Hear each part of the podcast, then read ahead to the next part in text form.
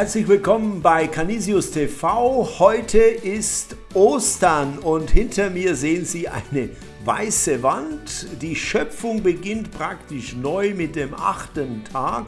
Alles ist noch da und wartet darauf, entwickelt zu werden, an diese Wand hinter mir geworfen zu werden. Aber das erste, erste Produkt dieser neuen Schöpfung, das ist schon da. Da ist es Matthias Grunewalds auferstandener Jesus Christus mit dieser Farbenpracht, äh, wie er nur er es zu malen verstand. Liebe Schwestern und Brüder, liebe Zuhörerinnen und Zuhörer, Zuschauerinnen und Zuhörerinnen, endlich Ostern, nach 40 Tagen Vorbereitung haben wir es geschafft.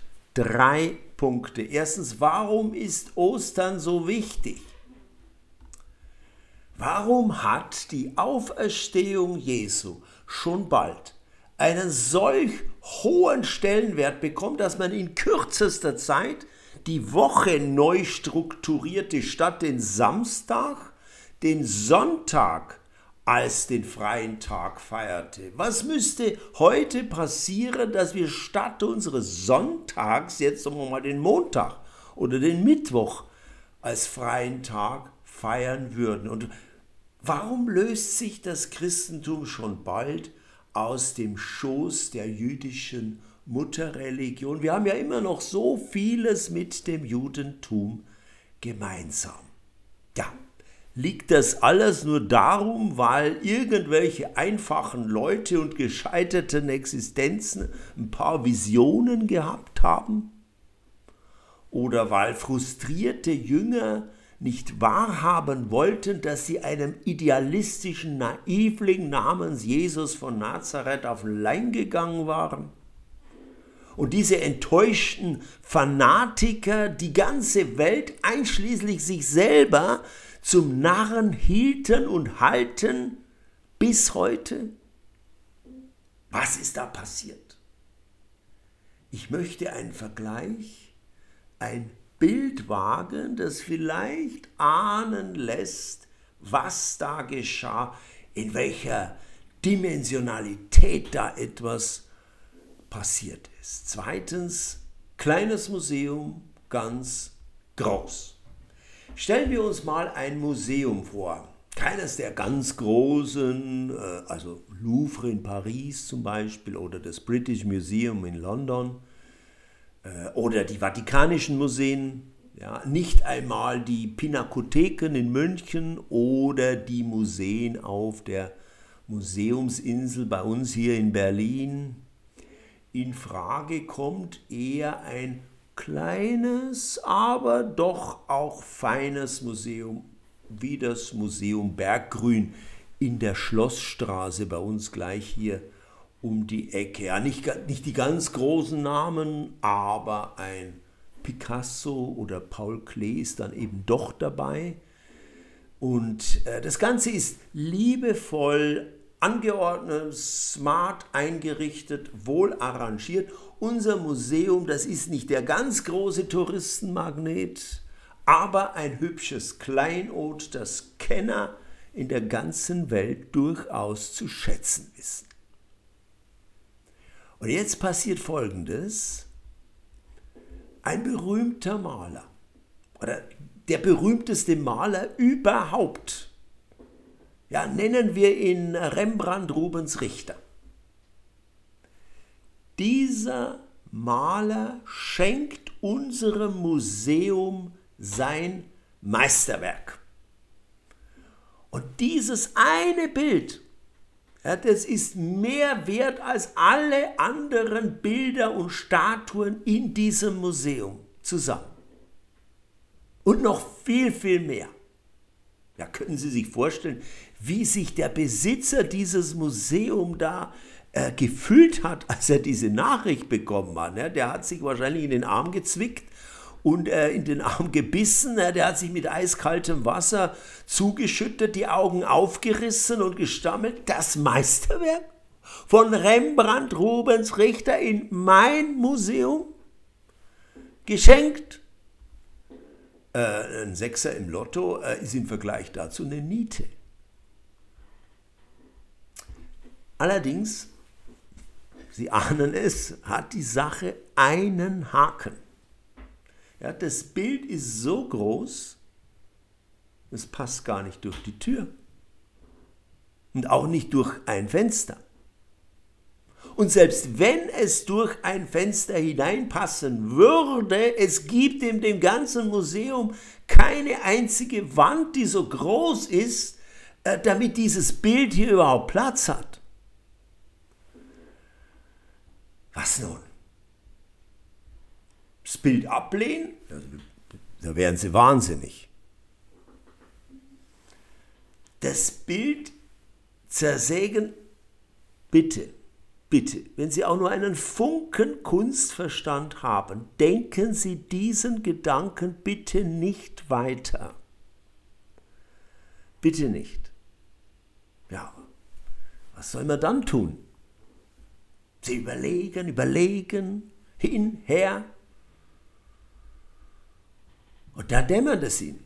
Ja, es gibt keine andere Möglichkeit, Sie reißen ihr wunderschönes, liebevoll geordnetes, smart eingerichtetes, wohl arrangiertes Museum ab und bauen es neu auf.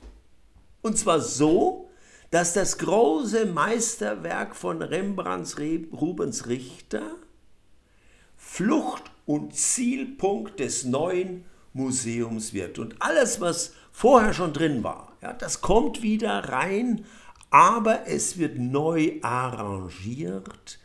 Alle Bilder und Statuen haben eine neue Aufgabe gefunden. Sie alle sollen zum Höhepunkt dieses Museums hinführen, dem Meisterwerk schlechthin von Rembrandts Rubens Richter. Drittens, Gottes Meisterwerk die Auferstehung Jesu Christi. Das Meisterwerk Gottes ist die Auferstehung Jesu Christi von den Toten. Dieses Werk sprengt alle bisherigen Vorstellungen. Es ist, es ist, ja nicht so, dass ein klinisch Toter wieder lebendig geworden ist und jetzt noch ein paar zusätzliche Monate oder vielleicht auch Jahre zu leben hätte. Dieser Jesus, der ist ja nicht in unser kleines äh, vertrautes, dreidimensionales Leben unter den Parametern von Raum und Zeit, von Stirb und Werde zurück auferstanden, sondern er ist in ein völlig neues, gigantisches XXL-Leben voraus auferstanden. Ja, wir haben ja nicht einmal die Wörter geschweige denn die Farben, um das darzustellen. Auch Matthias Grünewald hat dazu zu wenig Farben, um dies zu malen, zu skizzieren. Ja, ein solches XXL-Leben, ja, das kriegt man selbst in das geräumigste Gehirn auch ansatzweise nicht rein. Es ist ja nicht so, dass der Mose oder der Jesaja, dass die jetzt plötzlich nichts mehr wert wären, aber sie haben eine neue Funktion. Sie sind jetzt Hinweiser und Hinführer zur neuen Mitte, den gekreuzigten und auferstandenen Jesus Christus und der Welt, die er erschlossen hat. Und all die vertrauten Geschichten aus dem Alten Testament, ja, die sind noch da. Aber die haben jetzt eine neue Stoßrichtung bekommen. Und die zehn Gebote, natürlich, die gelten auch weiter, aber durch die Auferstehung Jesu, da gilt jetzt die Bergpredigt mit der Feindesliebe, die jetzt möglich ist. Und das ganze Leben erscheint in einem neuen Licht, auch mein kleines Leben. Versuchen Sie nicht, den großen Gott in ihren kleinen Verstand zu pressen. Ja, das wäre lächerlich. Ein Leben ohne Gott oder gar an Gott vorbei, das wäre Wahnsinn. Ja? Und Gott zersägen, damit er in mein kleines Hirn passt und mit meinen Vorstellungen, mit meinem begrenzten äh, Weltbild übereinstimmt und dass er da dann also ein Kleinod ist in der Weltanschauungsecke von mir drin. Ja, glauben Sie wirklich, mit Gott können wir so umgehen? Nein, sagen Sie stattdessen, ich will in diese Gottes, seine weite Welt mich hineinstellen, in sein Reich. Nicht ich will Gott in meine Lebenspläne hineinzwängen, sondern ich will mich in den Plan Gottes hinein und zur Verfügung stellen. Ja, sortieren Sie Ihr Leben neu um eine neue Mitte, den gekreuzigten und auferstandenen Jesus Christus. Ich bete, allmächtiger, großer Gott, in der Auferweckung deines Sohnes Jesus Christus hast du dein Meisterwerk vollbracht. Wir bitten dich für alle orientierungslosen und umherirrenden Menschen, lass ihnen im Blick auf den auferstandenen Christus eine neue Mitte aufgehen, die dem ganzen Leben eine neue Richtung, Sinn und Zukunft verheißt. Für unsere verbeulte und beschädigte Kirche, lass sie uns so umbauen und reformieren, dass der lebendige Christus allein ihr Kraftzentrum und ihre Faszination ausmacht. Für alle von Krieg, Flucht und Vertreibung gepeinigten Menschen in aller Welt, lass sie im Blick auf Jesus nicht verzweifeln. Lass sie die Hilfe der ganzen Welt erfahren, auch unserer. Und für alle, deren letzte Stunden und letzten Tage gekommen sind, die aus diesem irdischen Leib verdrängt werden, lass sie von den Toten auferstehen, in ein neues, größeres Leben ohne Schmerz und ohne Leid hinein auferstehen. Großer Gott, wir loben dich. Herr, wir preisen deine Stärke. Vor dir neigt die Erde sich und bewundert deine Werke wie du warst vor aller Zeit, so bleibst du in Ewigkeit. Amen. Übrigens, diese Geschichte mit dem Museum, äh, die ist tatsächlich so, ähnlich jedenfalls, passiert, und zwar ausgerechnet bei uns Jesuiten in Dublin.